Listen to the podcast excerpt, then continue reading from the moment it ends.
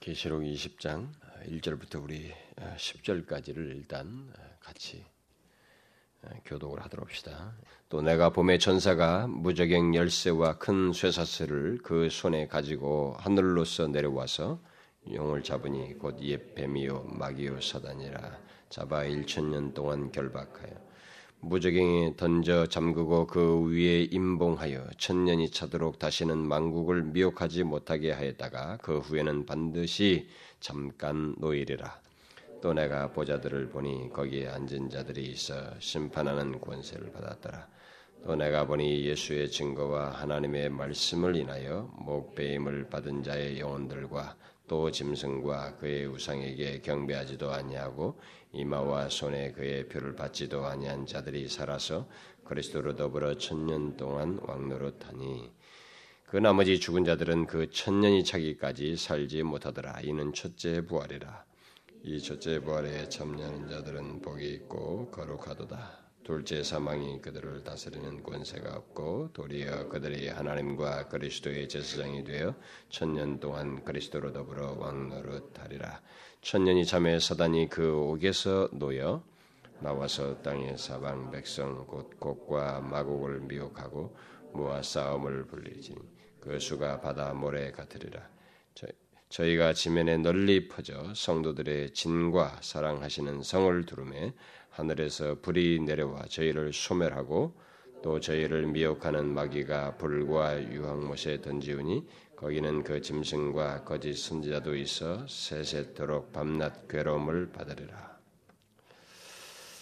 또 내가 보매 천사가 무저갱 열쇠와 큰 쇠사슬을 그 손에 가지고 하늘로서 내려와서 용을 잡으니 곧 옛뱀이요 마귀요 사단이라. 잡아 1,000년 동안 결박하여 무저갱에 던져 잠그고 그 위에 임봉하여 1,000년이 자도록 다시는 만국을 미혹하지 못하게 하였다가 그 후에는 반드시 잠깐 놓이리라. 우리는 지난 시간에 예수 그리스도께서 그 짐승과 그 사단의 두 하수인이었던 짐승과 거짓 선지자를 멸하시는 최후의 싸움에 대해서 살펴보았습니다. 그 19장 19절부터 21절은 20장과 이게 뭐 시간에 그것이 있고 나서 20장이 연결되는 게 아니고 이것은 어떤 논리적인 그냥 전개를 하고 있는 것입니다. 이 환상을 여기다 맞춰서 그러니까 그것과 이 20장의 내용은 이렇게 어떤 같은 시기에 이게 같이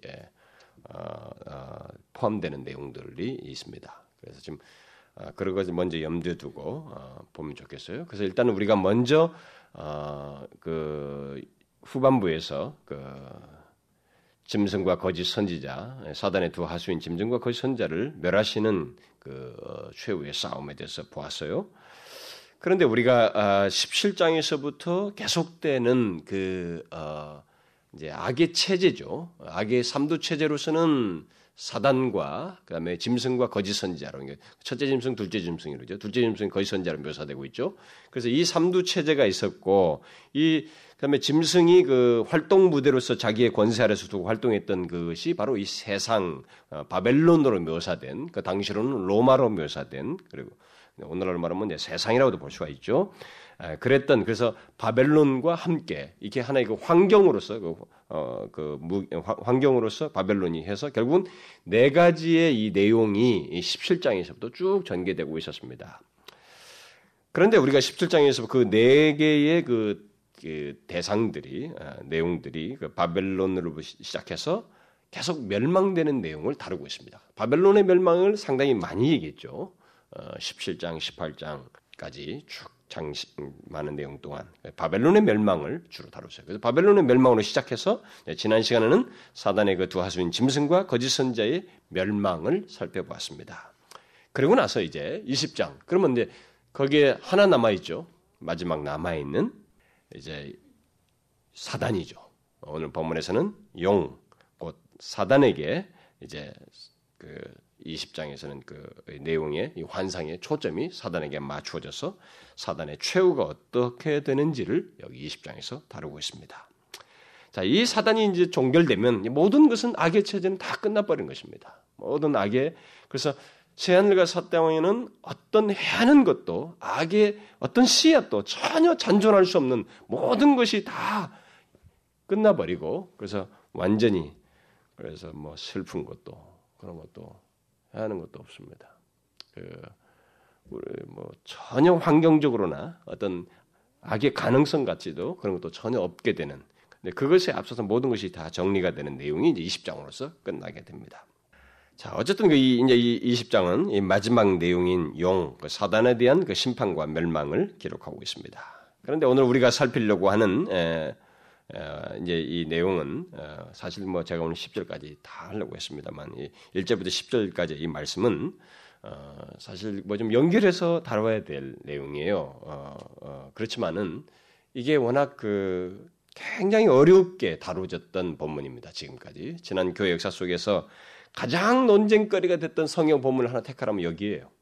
성경 전체 중에서 가장 그 논쟁거리가 되고, 그다음에 성경을 존중히 여기는 이 복음주의자들 안에서도 사람들이 막 나뉘게 됐던 하나의 계기가 된 그 소스가 바로 이 본문으로 인해서 나뉘게 되는 일도 있게 됐습니다. 그래서 복음주의자들 안에서 크게 사람들이 이제 그룹을 지어서 나뉘지게 됐는데, 뭐 그렇다고 뭐 교단적으로 나뉘졌다고는 볼 수는 없지만, 일단은 사람들이 그 따르는 데 있어서 이 본문과 관련해서 나뉘게 됐는데, 그게 이제 특히 일반적으로 세 부류로 나뉘게 됐죠. 그래서 뭐 전천년설주의자, 후천년설주의자, 뭐 무천년주의자, 이렇게 크게 세 구분으로 사람들이 나뉘는 일이 있었습니다. 왜냐하면 어차피 이 본문을 이해를 해야 되는데, 이 본문에서 말하는 내용이 여기서 말하는 천년과 관련된 이 내용들을 해석을 하고 이해를 해야 되는데, 이것을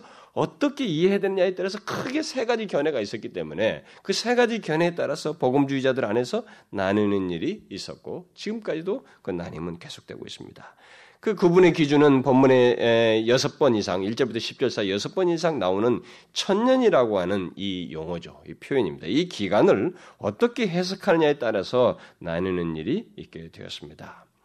그런데 이 천년, 또는 그래서 천년왕국이라고 하죠. 이 천년왕국이 이전에 그리스도께서, 천년왕국 이전에 그리스도께서 재림하실 것이라고 믿는 사람들을 전천년설주의자다, 밀레니엄, 밀레니엄리스트라는 말 앞에 프리를 붙여가지고 프리밀레니엄리스트라고 말을 하고, 그 다음에 이제 천년 혹은 천년 왕국 후에 그리스도께서 재림하실 것이다.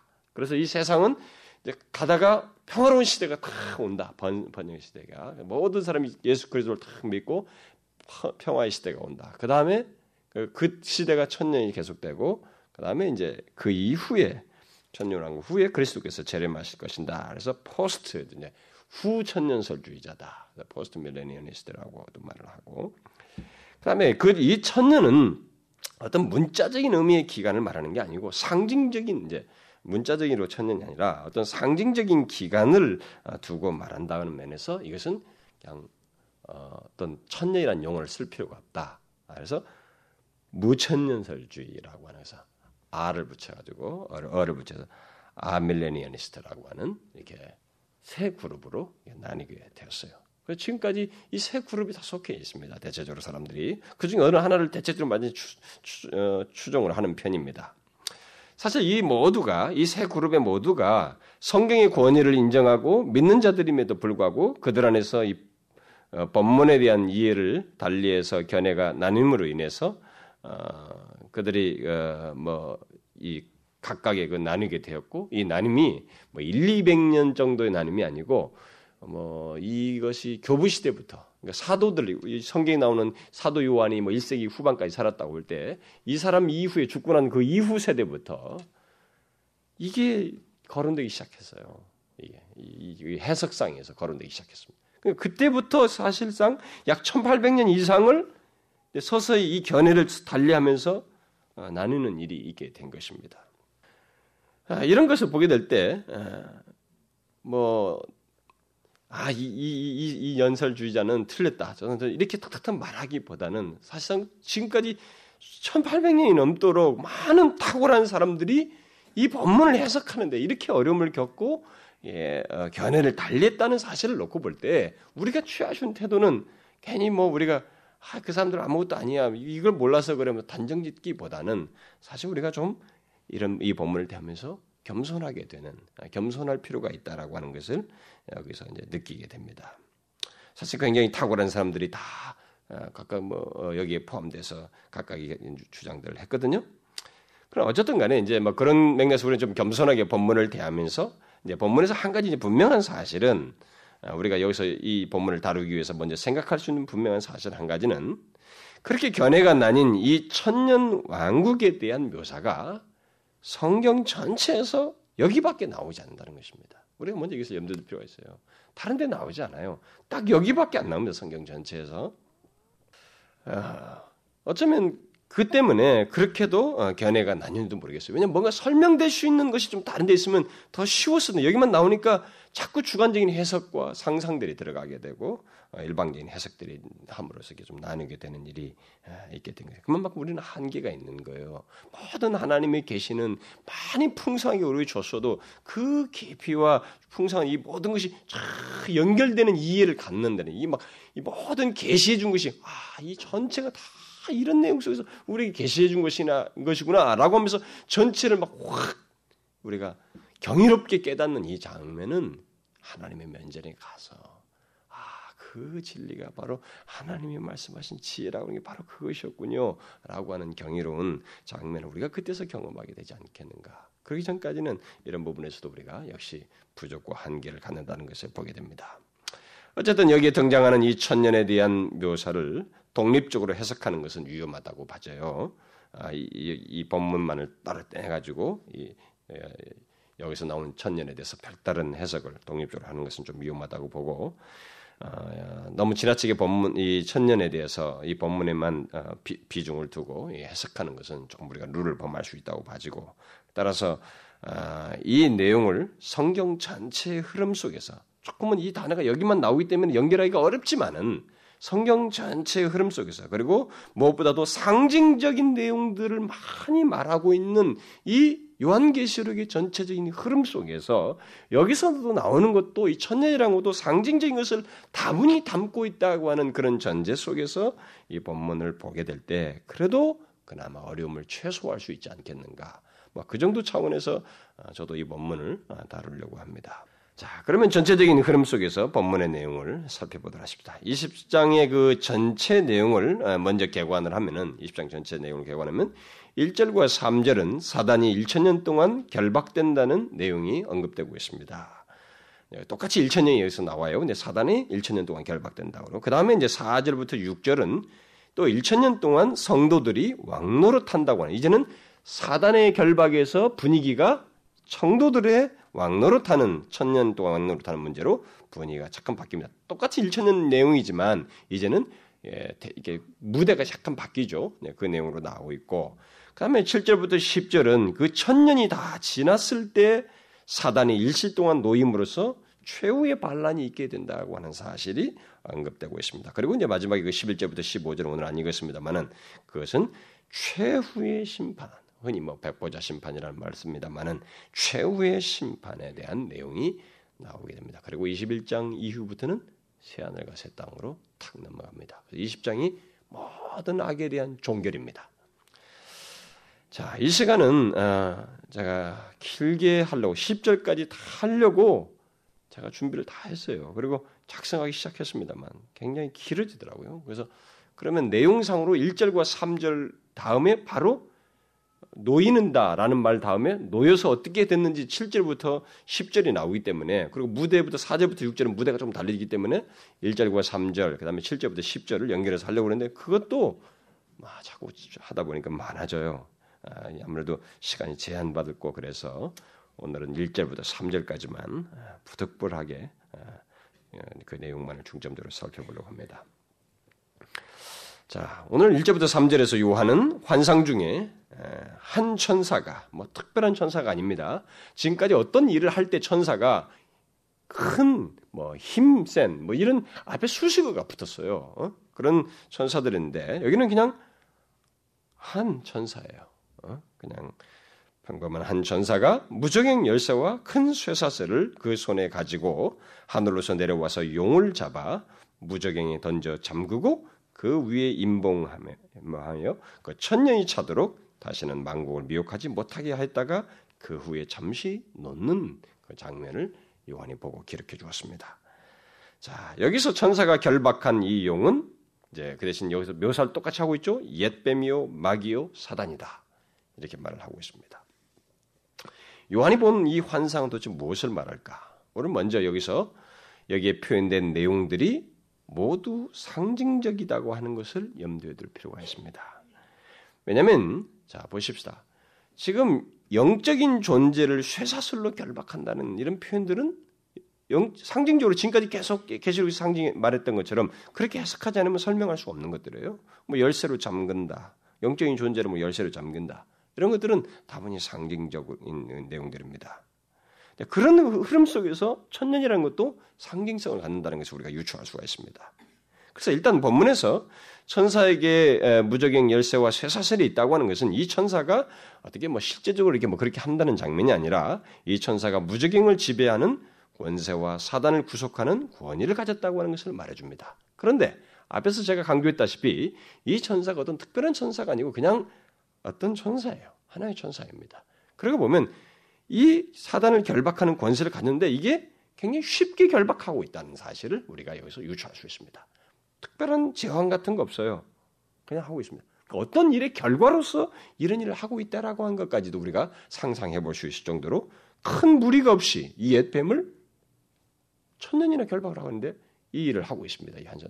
근데 여러분 우리 앞에서 보면은 짐승과 막 무슨 사건들이 일어날 때 대적하고 일어날 때 어떤 일을 계시하는 데 있어서 그 특별한 상황에서 천사가 등장할 때 굉장히 독특한 모습을 뭐 해를 위에 나왔다든가 말이죠.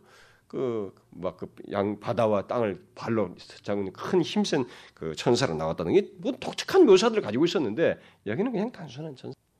그러니까 이것은 이 천사를 결박하는 것이 그렇게 어렵게 하는 것이 아니고 무엇인가 어떤 일의 결과로서 그냥 더 중대한 결과로서 쉽게 하는 것이라고 하는 것을 우리가 먼저 생각해 볼 수 있겠습니다. 물론 제가 지금 말하는 것은 나중에 가면 여러분들이 좀 연결돼서 설명할 수 있습니다. 자, 어쨌든 이 천사가 특별한 어려움이 없이 용, 곧 옛뱀이요 마귀 또는 사단을 결박하여서 1,000년 동안 무적행에 던져서 그 위에 임봉하는 그런 그를 구속하는 일을 하게 되었습니다. 자, 그러면 그렇게 한 천사가 사단을 간단하게 결박하여서 1,000년 동안 가두는 것은 무엇을 말할까? 1,000년 동안 사단을 결박하였다는 말이 무엇을 말하는가? 이게 오늘 본문에서 가장 핵심적인 내용입니다. 우리는 이미 그 12장에서 여러분들이 이제 기억을 떠올려야 되는데 12장에서 용을 말하면서 오늘 본문과 똑같은 묘사를 12장에서 썼던 것을 여러분들이 떠올리셔야 됩니다. 12장에서 용을 말하면서 옛뱀이다라는 표현을 쓰고 또 마귀, 사단이라는 표현을 12장에서 다 썼습니다. 그때 그 장면이 여기와 많은 연관성을 가지고 있어요. 그 내용이 12장에서 용을 가리켜 옛뱀, 마귀, 사단이라고 언급할 때 거기에 어떤 병행되는 내용이 있었습니다. 그 내용은 용이 그의 천사들과 함께 하늘에서 내어 쫓기는 장면이었어요. 그 장면이었죠.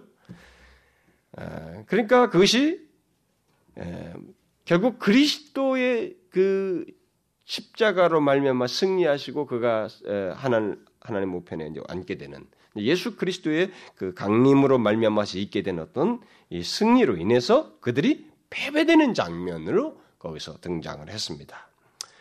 자, 그런데 이제 오늘 본문에서 또다시 용은 12장에서와 똑같이 옛뱀이요, 마귀요, 사단이라고 말을 하면서 병행적으로 용, 곧 사단이 결박을 받는다. 거기서는 내쫓긴다고 그러는데 여기서는 결박을 당한다고 하는 말이 나오고 있습니다. 우리는 이 내용이 12장과 23장에 똑같이 나오면서 앞에는 내쫓기는 것으로 나오고 여기서는 결박되는 장면으로 나오면서 뭔가 연관성을 가지고 있어요. 그러니까 이 내용의 연결성 속에서 우리는 1,000년 동안 사단을 결박하였다는 것이 무엇을 말하는지를 우리가 힌트를 얻게 됩니다. 참 계시록을 제가 전하려고 하니까 어떤 상징적인 의미들을 설명하지 않으면 안 되거든요. 그러니까 여러분들 제가 설명하는데 여러분들이 잘 이해를 한번 해보세요. 이런 것을 알므로써 우리가 그동안 이게 이런 걸 가지고 사기치는 사람도 너무 많았잖아요. 이단도 너무 많고 그런 것들에 우리가 농락당하지도 않을 수도 있어요. 그리고 너무 분명하게 성경은 핵심적인 것은 너무 분명하거든요. 그래서 우선 계시록의 이제 전체적인 문맥에서 보면 장면이 우리가 여러분 12장에서 여기 나왔다 할 때 이런 내용들이 있죠. 꼭 시차가 있는 건 아니거든요. 어떤 때는 논리적인 순서라든가 환경을 상황과 맞물려서 이렇게 약간 오버랩돼서 나오는 것도 많이 있기 때문에 거기와의 그 내용 속에서 어떤 연관성을 가지고 있어요. 그 배경적으로나 모든 것이. 자, 그 12장에서 용의 내쫓김과 그 천년간 가두기 위해서 그 먼저 결박하는 오늘 본문 이 내용과 사이에 어떤 연관성이 있다는 것입니다. 특히 12장에서 용 곧 사단을 이제 말하면서 표현한 것 중에 그 12장에서 말하면 그 용을 온 천하를 꿰는 자라고 말했어요. 그 12장에서. 그런데 본문에서는 이 결박하에서 결박하는 이 용을 만국을 미혹하지 못하게 하기 위해서 결박한다. 똑같은 말이에요. 온 천하를, 열방을, 온 세상을 꿰는 것과 만국을 미혹하는 것 똑같은 내용이에요. 그렇죠? 계속 연관성이 있습니다. 그러니까 거기서 내쫓기는 것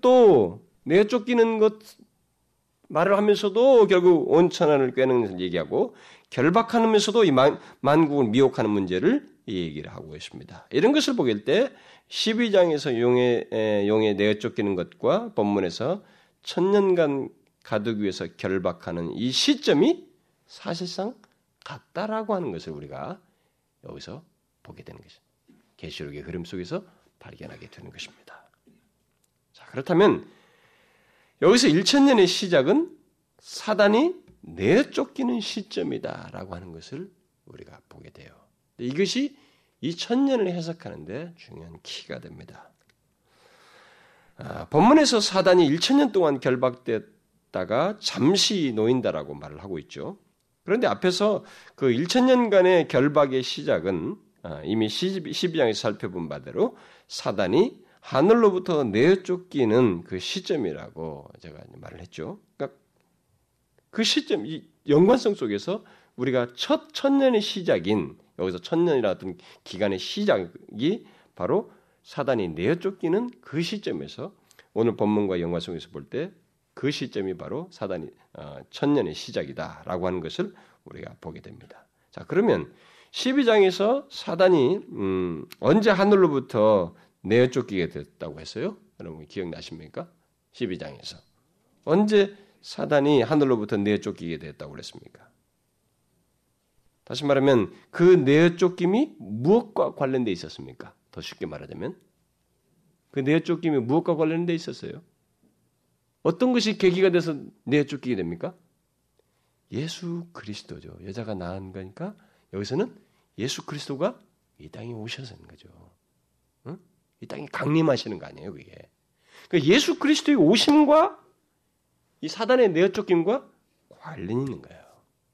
예수 그리스도의 이 지상에서의 사역 그리고 그걸 끝내시고 마무리하시는 이 승리하시는 이것과 사단의 내쫓김은 밀접한 관련이 있다고 하는 것을 우리가 여기서 발견하게 됩니다.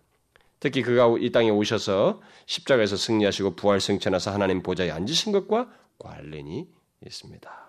그러니까 그래서 주님은 일찍이 자신이 귀신을 내쫓으시는 것을 서기관들이 시비를 걸면서 예수님께서 귀신의 왕의 힘을 빌어서 귀신을 내쫓는다고 말을 했을 때 예수님께서 말씀하잖아요. 야, 만약에 자기가 자기 나라를 사단이 사단을 내쫓는다면 그 나라가 제대로 되겠냐 말이야. 분쟁한 그 나라가 제대로 되게 망하지. 어떻게 그렇게 바보 같은 생각을 하느냐라고 하시면서 대답을 하시죠. 말씀하시는 게 뭡니까? 오늘 본문의 힌트가 되는 아주 중요한 말씀을 하십니다. 사람이 먼저 강한 자를 결박지 않고는 그 강한 자의 집에 들어가 세간을 늑탈치 못하리니 결박한 후에야 그 집을 늑탈하리라. 그 말씀이 무슨 말이에요? 귀신을 쫓아내는 것과 관련해서 그런 식의 말씀을 하셨단 말이에요. 그렇다면 이 말씀은 예수 그리스도께서 이 땅에 오심으로써 귀신을 쫓아내시는 것은 귀신의 왕인 강한 자, 곧 사단을 결박하고 그의 집에서 늑탈하는 것, 곧 사람들을 빼어내는 것으로 말을 하고 있습니다. 자, 여기서 먼저 우리가 중요하게 생각할 사실은 예수 그리스도께서 이 땅에 오심으로써 귀신의 왕인 사단을 결박하였다고 하는 말씀이에요. 이 말씀 속에서. 그렇다면 본문에서 사단을 결박하는 시점, 곧 1,000년 동안 결박하는 첫 시점은 바로 하나님의 아들 예수 그리스도께서 이 땅에 오셔서 공생애를 시작하시는 시점과 공생애 사역을 하시는 시점과 연관되어 있다는 것을, 일치된다는 것을 우리에게 말해주고 있습니다. 결박했다고 말했잖아요. 물론 이 사단을 결박하는 문제를 확정하는 결정적인 사건은 그리스도의 십자가와 부활이요 승천하셔서 하나님 보좌에 앉으심이라고 말해야 됩니다. 그러나 그것의 구체적인 가시적인 사역을 공생애 동안에 하셨어요. 그때부터 그것을 보이신 것입니다. 그리고 자신의 이것을 시작으로 해서 자기가 부활 승천하신 것에 근거해서 그 뒤로 모든 사람들이 자기와 같은 일을 하도록 하는 확증적인 일을 부활 승천을 통해서 보이시고 보좌에 우편에 앉으심으로써 보이시고 그 일을 자신이 돕는 이로 계신다고 하는 것을 말해줘요. 그래서 주님은 자신의 공생의 기간 중에 귀신을 내쫓는 사역을 통해서 사단의 결박을 하시는 그것을 시사하셨죠. 그래서 그 70인의 그 제자들이 그리스도의 이름으로 마귀가 굴복된 것을 보고 돌아와서 즐거워했을 때 주님께서 하신 말씀이 있잖아요. 뭐라고 그랬어요? 사단이 하늘에서 번개같이 떨어진 것을 내가 보았노라. 여러분 우리가 12장에서 요한계시록 12장에서 본 거나 다 연관되어 있잖아요. 여기 결박이라든가.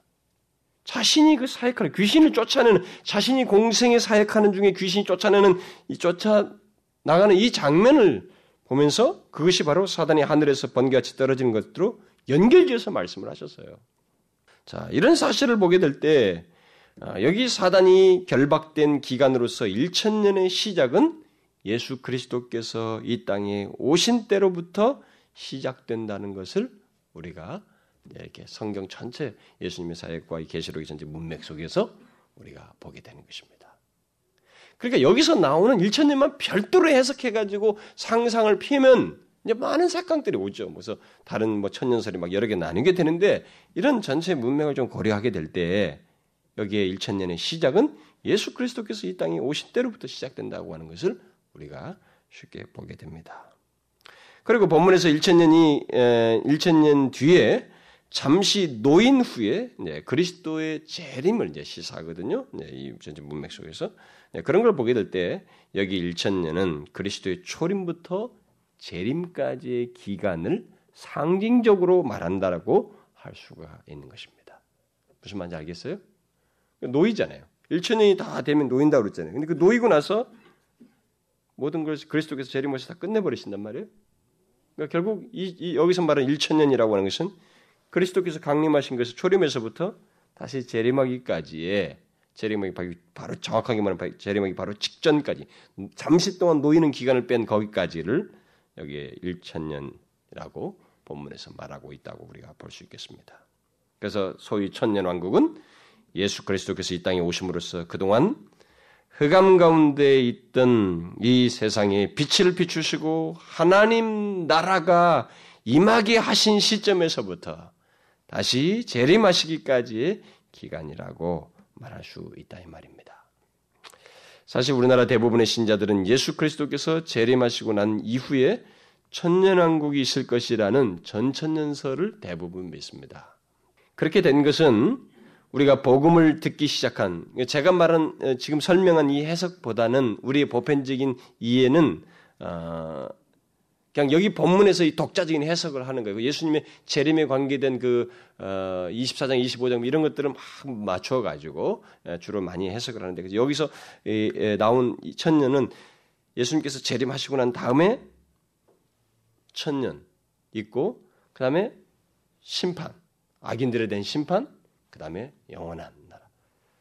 그게 이제 우리들이 보통 믿는 거예요. 우리 한국에서는. 근데 그렇게 됐던 것은 우리나라에 처음에 백몇십 년 전에 복음이 들어올 때 처음에 그런 내용을 그 천년설을 전천년설을 처음부터 우리가 받아들였기 때문에 그래요.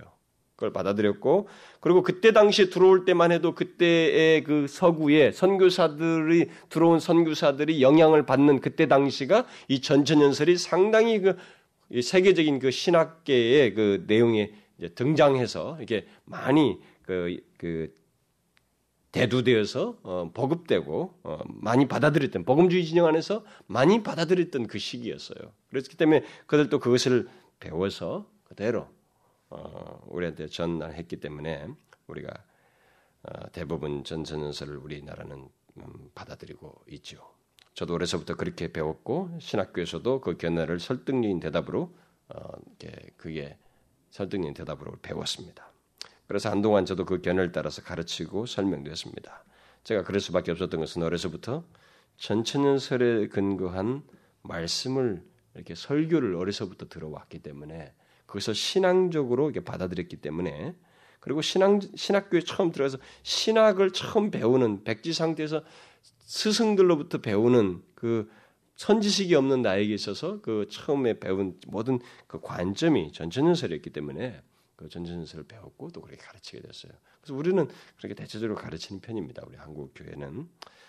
네, 그래서 그 관점에서 찬송가도 여러분 그 우리 여기 찬송가도 보면 이 재림에 대한 찬송이 그 전천연설의 근간 찬송이에요. 그 164장가 보면 오랫동안 고대하던 천년왕국 이를 때 주의 신부 공중으로 들려 올라가겠네. 이게 이제 우리가 전천연설에 입각한 찬송가입니다. 우리도 그 찬송을 부르니까 그때 당시에 초기에 다 그런 것들이 들어왔기 때문에 우리가 부득불 그렇게 된 것입니다. 그러나 저는 여기서 우리가 전천연설을 받아들인다 해도 우리의 신앙에는 큰 문제가 되지 않는다고 믿어요. 왜냐하면 전천연설이든 심지어 후천연설이든 또 무천연설이든 간에 모든 견해 속에서 가장 기본적으로 강조하는 것은 현재 우리의 충실한 신앙 태도이기 때문에 그렇습니다. 여기 지금 이 전천연설을 주장한 부르는 찬송가도 오랫동안 고대하던 천년왕국 이를 때 주의 신부 공중으로 들려 올라가겠네. 항상 깨어 기도하며 어서 준비합시다. 우리 주님 세상 다시 오시네. 우리 주님 세상 다시 오시네. 할렐루야 주님 다시 오시네. 악한 막이 결박하고 세상 다스리려 할렐루야 주가 다시 오시네. 그러니까 이것을 말하면서도 강조하는 것은 뭐냐면 항상 깨어 기도하며 어서 준비합시다. 이거거든요. 그러니까 어떤 천연설을 말하든 간에 사실상 가장 기본적인 것은 뭐냐면 가장 기본적으로 강조하는 내용은 현재 우리의 충실한 신앙 태도예요. 그런 맥락에서 보면 성경은 어떤 천연설을 말하든 우리에게 근본적으로 말하고자 하는 메시지는 그거거든요. 미래가 이러니까 너희들 그냥 대충 그것만 믿고 널널하게 놀아라. 이게 아니란 말이에요. 어떤 얘기를 장래에 대한 소망에 관한 미래에 대한 얘기를 하더라도 그것을 인하여서 우리가 현재 하나님 앞에 깨어있도록 하는 것이 성경의 모든 소망과 장래에 대한 메시지이기 때문에 그 모든 천연설은 다 그것을 기본적으로 가지고 있기 때문에 사실 그렇게 중요하다고 생각하지 않아요.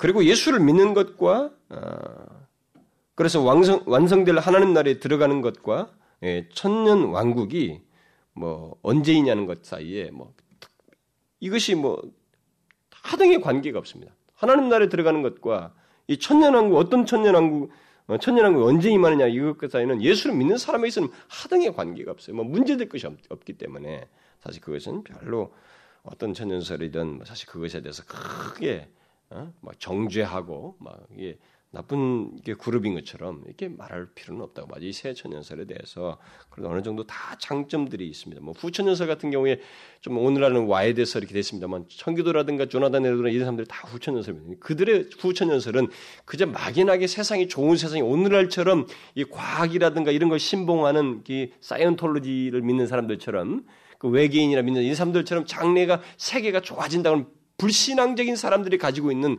미래에 대한 청사진 개념이 아니었습니다. 근데 후천연설은 그거거든요. 세상이 이렇게 하다가 나중에 온 세상이 복음화돼서 이렇게 평화가 오는 새 와서 천년 동안 있다가 그리스도 재림하신다 이런 얘기거든요.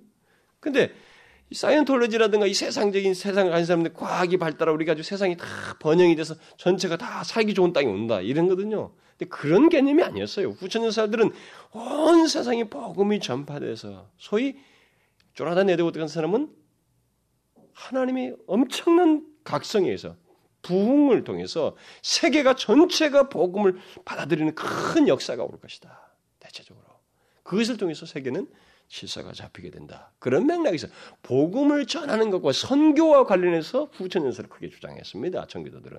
그러니까 전혀 관점이 달라요. 오늘날 이 후천연설의 개념하고. 그러니까 그런 면에서 긍정적인 의미에서의 후천연설 이런 것들은 다 우리가 용인할 수 있어요. 뭐 그게 어떤 것을 하든 그게 큰 문제는 된다고 생각하지는 않습니다. 단지 이제 제가 오늘 본문을 설명하는 데서 우리가 그동안에 이 본문 자체를 가지고 생각했던 것보다는 거기서 다른 의도를 집어넣는 것보다는 일단 계시록과 예수님께서 관련된 말씀을 하신 것과 연관을 지어볼 때에 이 천년 왕국이 사단의 결박 시점과 연관을 가지고 있다는 면에서 그리스도의 초림에서 재림까지의 시기로 상징적인 숫자로 봐야지 이것을 천년이라고 하는 기간을 별도로 이렇게 꼭 재림 전에 꼭 천년, 재림 후에 천년이라고 여기서 별도로 이것만큼은 문자적으로 해석하는 것은 계시록의 전체 흐름 속에서 조금은 빗나가 너무 무리한 해석을 인위적으로 하는 것이다 라는 것입니다. 여기서 천년 10이라고 하는 계시록에서 10이라는 열이라고 하는 숫자는 완전수거든요. 완전수의 세제곱을 한 것입니다. 그래서 완전한 기간을 말하는 거예요. 어떤 하나님 편에서 정해놓은 완전한 기간이 찼을 때에 그런 의미에서의 완전한 기간을 말한다고 해야 된다 이 말입니다. 자 그렇다면 이제 한 가지 의문이 들 수 있습니다. 이렇게 본문을 이렇게 천년을 그렇게 규정했을 때 한 가지 의문이 들 수가 있는 것은 여기 사단이 결박된 천년을 그리스도의 초림으로부터 재림까지 사이로 말한다면 그 사이 그 기간 동안에 우리가 막 그동안 많이 계시록을 살펴봤잖아요. 여기 20장이 오기 전까지 19장이 오기 전까지 그동안 계시록을 살펴보면서 그리스도께서 이 땅에 처음 육신을 입고 오신 이후로 아직 예수께서 다시 오시기 이전까지의 그 기간 동안 있는 많은 내용들을 다루는 내용 속에서 사단의 왕성한 활동들을 시사하는 내용들이 많이 있었습니다. 그렇죠? 실제로 그리스도께서 이 땅에 오신 이래로 초대교회나 그 이후의 기독교 역사 속에서는 그리고 현재에도 사단의 왕성한 활동이 있습니다. 그렇죠? 지금도 기독교를 예수 그리스도를 믿는 것은 핍박을 받게 되고 심지어 모슬렘이나 이런 지역에서는 우리나라도 초기도 그랬지만은 사단의 왕성한 역사예요. 똑같이 용인해 줄 수도 있는데 유독 기독교에 대해서 말이에요. 얼마 전에 인도네시아 같은데 그 사람들이 예수 예배드리는데 거기다 방화를 해가지고 100몇십 명, 200명입니까? 다 타서 죽게 했잖아요. 그러니까 그렇게 해서 지금도 그렇게 유독 그렇게 하고 있습니다. 그러니까 기독교에 대해서 사단이 왕성한 활동을 하고 있어요. 그것도 막 강력한 적대감들, 뭐 이 나라와 권세와 이 뭐 모든 민족 그들이 그 사악한 권세도 이런 모든 것들을 발휘해서 기독교를 탄압도 했지만은 개인적으로도 그런 박해와 반대가 계속되고 있어요. 그러면 사단의 왕성한 활동이 그 이후로도 계속되고 있다는 어떤 그런 면에서 우리가 볼 때에 그러면 그것과 사단의 결박을 어떻게 이해를 해드릴 것이냐라고 하는 것이 이제 문제가 되겠습니다. 그것은 이렇습니다. 한 주석가의 이제 설명을 좀 빌리자면은 결박이거든요. 그러니까 개를 단단히 개를 이렇게 단단히 묶어서 이렇게 묶어둔다 할지라도 묶여 있다 할지라도 이 개가 묶여져 있는 범위 안에서는 손상을 입히게 되고 어떤 제한적인 활동이나마 활동을 제한적으로 할 수 있다는 것입니다. 바로 그런 의미에서의 결박이에요.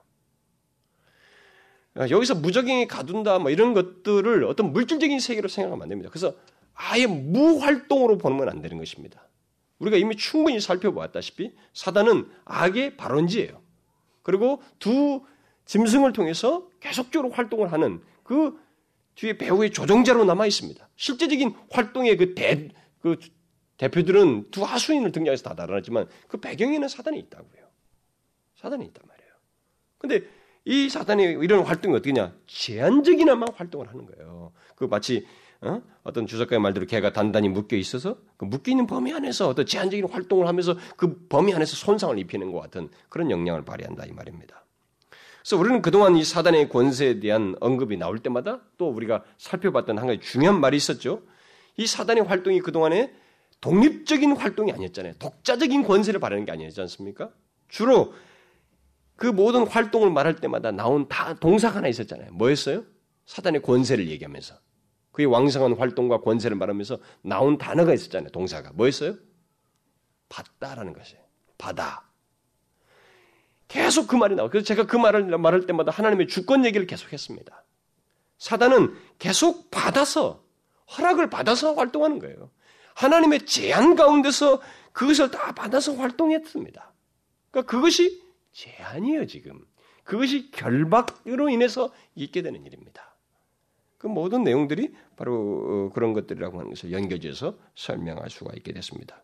그래서 결국 사단의 결박은 사단의 무활동을 말하는 것이 아니고 그의 집에서 그의 소유를 늑탈하기 위해서 곧 그의 어둠의 나라에서 사람들을 구출해내기 위해서 그를 억제시키는 것, 바로 그런 의미로서 본문을 말을 하는 것입니다.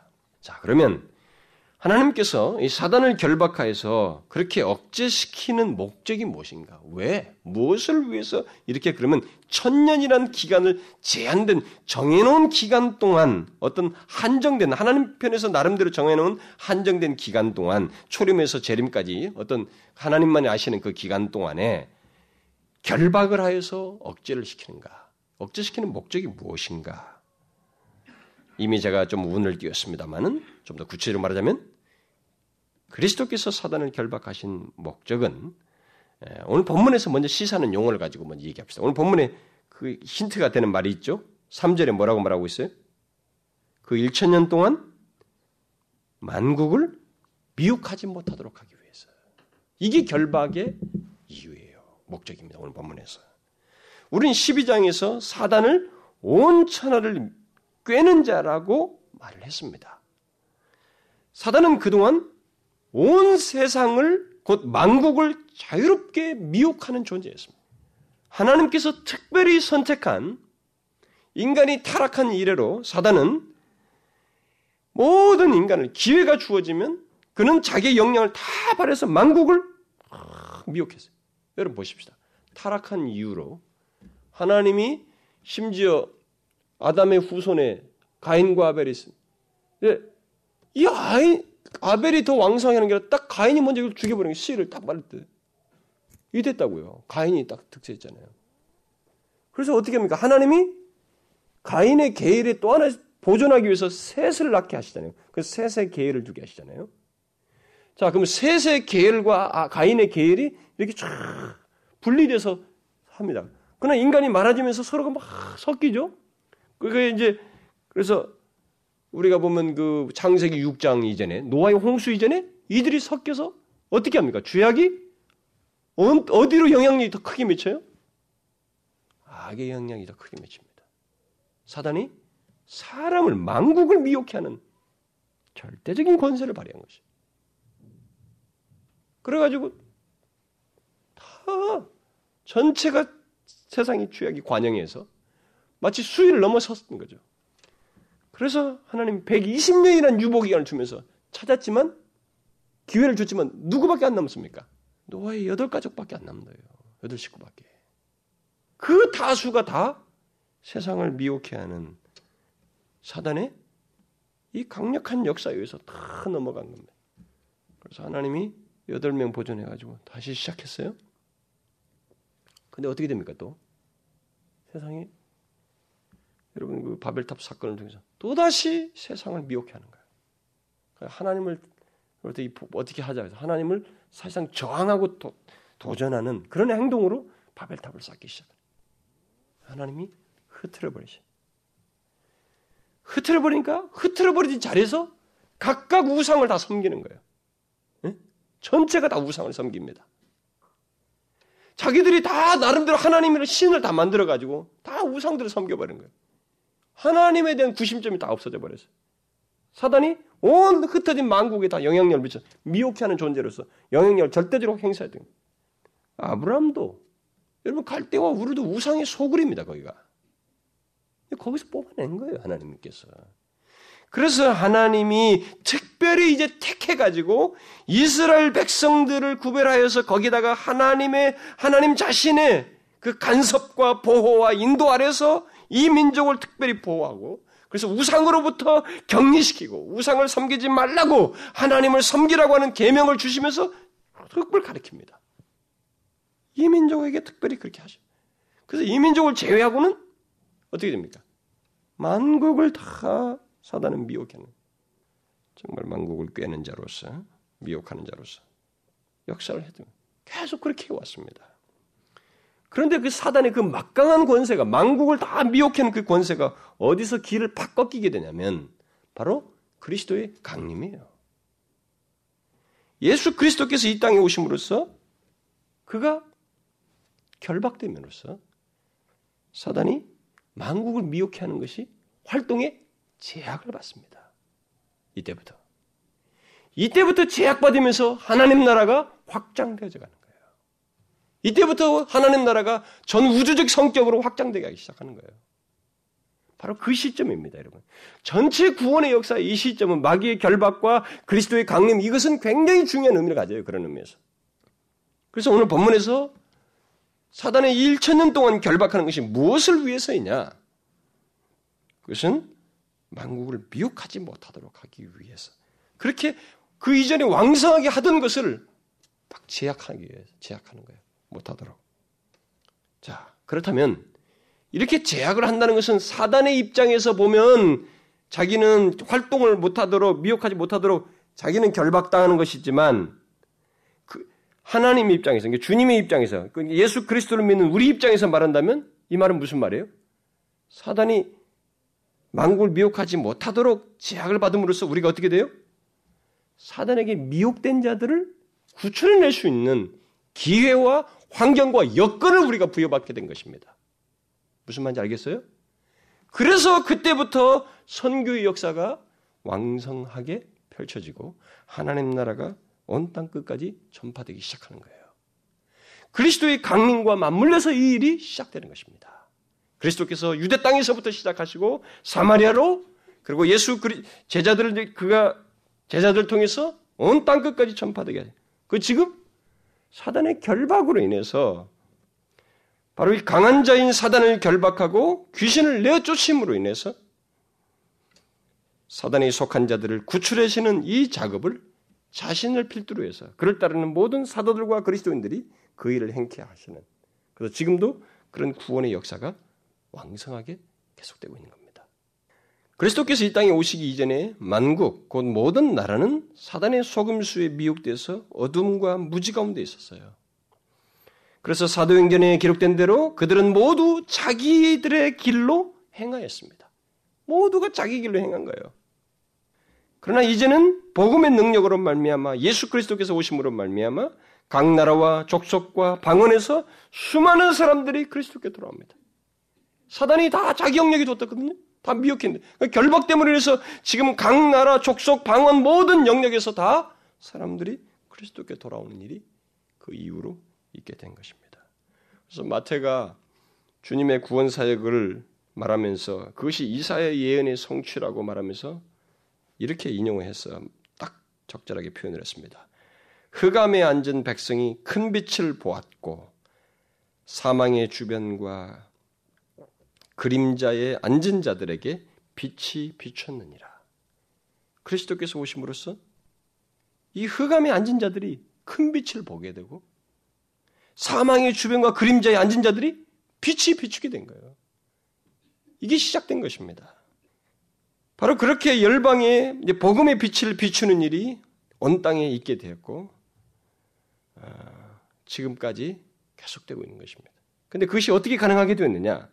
바로 그리스도께서 이 땅에 오셔서 사단을 결박하심으로써 가능하게 된 겁니다. 그게 중요한 의미예요.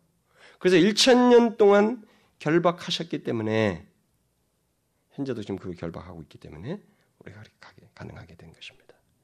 히브리서 기자가 이렇게 말했죠. 하나님의 아들 예수 그리스도는 사망으로 말미암아 사망의 세력을 잡은 자 곧 마귀를, 마귀가 무기가 뭐 있습니까? 사망밖에. 그게 최고죠, 사실. 사람들은 사망하면, 죽음하면 발버둥 때 거기서는 힘을 못 쓰잖아요.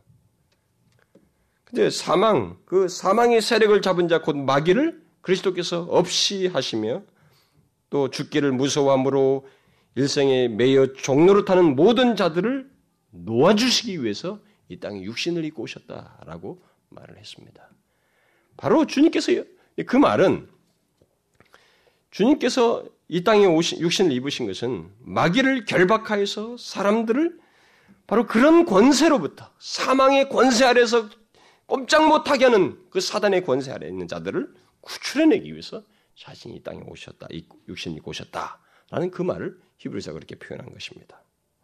그러므로 우리는 지금 그리스도께서 이 땅에 오셔서 사단을 결박하심으로써 하게 하신 일, 그 사단의 권세 아래서 영혼들을 구출해낸 일을 할 수 있는 그 1,000년이라고 하는 그 기간 속에 우리가 지금 살고 있는 거예요. 그리스도께서 오신 이래로부터. 물론 이 시기는 1,000년이라는 이런 표현을 한정된 숫자적인 표현을 통해서 말을 하는 것처럼 한정된 기간입니다. 정해진 기간이죠. 하나님 편에서 나름대로 정하신 기간이에요. 그 말은 본문이 시사하는 것처럼 결박되었던 사단은 잠시 그것이 지나고 이 정해진 기간, 한정된 기간이 지나고 잠시 놓여지는 그런 사단의 시기가 있다는 것이죠. 그러니까 결국 결박된 이 천년과 비교할 수 없는 잠시라는 기간이지만은 뒤에 일단 이 1,000년이라는 기간은 한정돼서 끝나는 시점이 온다는 거예요. 그 놓이게 됐을 때 이제 그 잠시라고 하는 그 기간 동안에 사단이 무엇을 하는지에 대해서는 이제 7절 이하에, 그래서 오늘 제가 거기까지 다 하려고 그랬는데 7절 이하에 그게 다 나와요. 이 사단이 1,000년이라는 결박 기간이 딱 지나서 잠시 놓였을 때 이때 사단이 자신의 그 이전에 왕성한 자신의 활동력을 다시 발휘합니다. 그래서 순식간에 그 잠시라는 기간인데도 불구하고 그 잠시라는 기간 안에 땅의 사방 백성들을 미혹하여서 모아버려요. 또다시. 금방 모아버린다고. 미혹하여서 모아 그리스도와 그의 교회를 대적하는 일을 마지막 재림전에 합니다. 이 부분을 다음에 언급하겠습니다만 이 시간에 우리가 이제 여기서 결론적으로 생각할 것은 현재 교회가 우리들의 오늘날의 교회들이 강력한 선교의 도구로서 존재하고 있는 이것이 어떻게 해서 가능한 것인지를 잘 알아야 됩니다. 이것은 우리들의 역량이 탁월해서가 아니에요. 여기에는 복합적인 많은 요소들이 담겨 있습니다. 그 복합적인 요소의 큰 요소 중에 하나가 뭐냐면은 바로 사단의 결박 기간이기 때문에 이게 왕성히 가능한 거예요. 그리고 성령께서 이 역사를 돕고 계시기 때문에 가능한 거예요. 사단은 선교의 기지인 교회를 파괴시키기 위해서 전 세계적인 그 어떤 반동, 이 어떤 대적을 충동할 수 있는 능력을 가지고 있습니다. 잠시 동안에 온 땅의 사람들 다 모으는 것처럼 그럴 능력을 가지고 있어요. 그러나 지금은 그것이 하나님에 의해서 제약되고 있다는 것입니다. 결박되었기 때문에. 그가 1,000년 이후에 잠시 놓이게 될 때 그는 마침내 땅의 모든 백성들을 모아서 바다의 모래 같은 많은 사람들을 다 동원해서 그것도 지면에 널리 퍼져서 전체적이에요. 먼 지면에 퍼져서 전체적인 총력전을 마지막 벌이는 장면이 이제 나오죠. 그래서 뭘 합니까? 바로 성도들의 진과 사랑하는 성을 두르게 된다고 말합니다. 뒤에 8절과 9절에 보게 되면 뭡니까? 이들이 잠시 동안 안에 다 모아가지고 미혹된 사람들이 다 모여가지고 성도들의 진과 사랑하는 성을 두른다는 게 뭐예요? 무슨 말합니까? 이것은 현재와 같은 세계적인 선교 활동이 방해되는 때가 온다는 것입니다. 활동이 방해를 받고 사단의 강력한 대적에 부딪히게 되는 마지막 시점이 잠시 동안 있다는 거예요. 재림에 앞서서. 성도들의 진과 사랑하는 성은 교회죠. 결국 교회. 물론 1,000년과 비교해 볼 때 잠시라고 했기 때문에 그 기간은 짧습니다만 어쨌든 분명한 것은 그 기간이 있다는 것입니다. 왜 이 기간이 있는가? 왜 기간이 있을까요? 왜 이 잠시란 기간이 마지막 천년왕국 이후에 복음을 완성하게 다 하다가 그냥 끝내버리지 왜 있을까? 이것에 대한 답이 오늘 3절의 그 후반부에 있는 용어가 묘사해주고 있습니다. 시사해줘요. 다음에 가서 다 나오겠습니다만 뭐예요? 천년이 차도록 다시는 만국을 미혹하지 못하게 하였다가 그 후에는 뭐라고요? 반드시 잠깐 놓이리라. 여기 반드시가 무엇인가를 설명해 주는 것입니다. 이 말은 사단이 잠시 놓이는 일이 있음으로써 이것이 반드시 있어야 돼요. 반드시 이 일이 있음으로써 세상 종말이 초래된다는 것입니다. 사단은 이 반드시 하나님께서 있어야 된다. 이렇게 하나님께서 확정적으로 말하는 것은 이것이 있음으로써 세상 종말이 초래되는 거예요. 하나님은 자신을 그런 계획으로 끝을 내시는 것입니다. 사단의 마지막 악의 왕성한 있을 때 거기에 따른 하나님의 심판을 통해서 최후의 심판을 통해서 세상 종말을 내신다 이 말입니다. 세상 종말에 앞서서 근데 중요한 것은 그 세상 종말에 앞서서 또 사단이 잠시 놓이기에 앞서서 그리스도께서 이 땅에 오신 이래로 계속되고 있는 현재의 이 기간입니다. 그리스도께서 다시 오시기 전까지 사단이 이제 잠시 놓이기 바로 이전까지 이 1,000년간의 사단의 결박 시기입니다. 우리가 바로 그 시기에 살고 있어요. 이 말은 무엇을 말합니까? 이 시기에 우리가 살고 있다는 것은 뭐예요? 이 시기는 그냥 흘러가는 시기가 아니라고 하는 것을 본문에서 분명히 시사하고 있습니다. 어떤 시기예요? 이것은 사단의 입장에서는 결박됨으로써 영혼들을 구원할 수 있는 시기이고 다시 말하면 하나님의 목적이 있는 시기라 이 말입니다. 그냥 주시는 시간이 아니다. 하나님이 목적을 가지시고 일정한 기간 동안 주시는 시간이다. 그 목적이 뭐냐? 바로 사람들을 사단의 소유로부터 빨리 그 강한 자를 결박함으로써 그 집에 있는 소유를 늑탈하듯이 사단의 흑암의 권세 아래 있는 자들을 구원하기 위함이에요. 이 기간 동안에 우리가 이것을 할 수 있습니다. 사람들을 구원할 수 있어요. 주께로 인도할 수 있습니다. 이 시기에 우리가 이걸 해야 되는 거예요. 그래서 우리는 이 시기에 이 하나님의 목적에 부응해서 영혼들을 구원하는 일을 이 복음을 전함으로써 선교를 함으로써 영혼을 구원하는 일을 우리가 해야 되는 것입니다. 그래서 말세의 징조 중에 선교가 땅까지 복음이 전파되는 것 그게 주님 오시는 또 다른 징조로서 말을 하죠. 그게 다 맞물려서 끝나게 되는 것입니다. 이 기간 동안 바로 그것을 위해서 하나님께서 한정적으로 두고 있습니다. 그러나 중요한 것은 이 기간이 지나서 반드시 이 사단이 노임을 받는다는 것입니다. 세상 종말을 위해서 초래하는 세상 종말을 초래하는 일을 하도록 그냥 놔둠으로써 그게 하나님의 계획이에요. 그래서 여러분과 제가 이 한정된 기간인 1,000년이라는 기간 동안에 살고 있다는 것, 그냥 흘러가는 세월이 아니라고 하는 것을 명심해야 됩니다.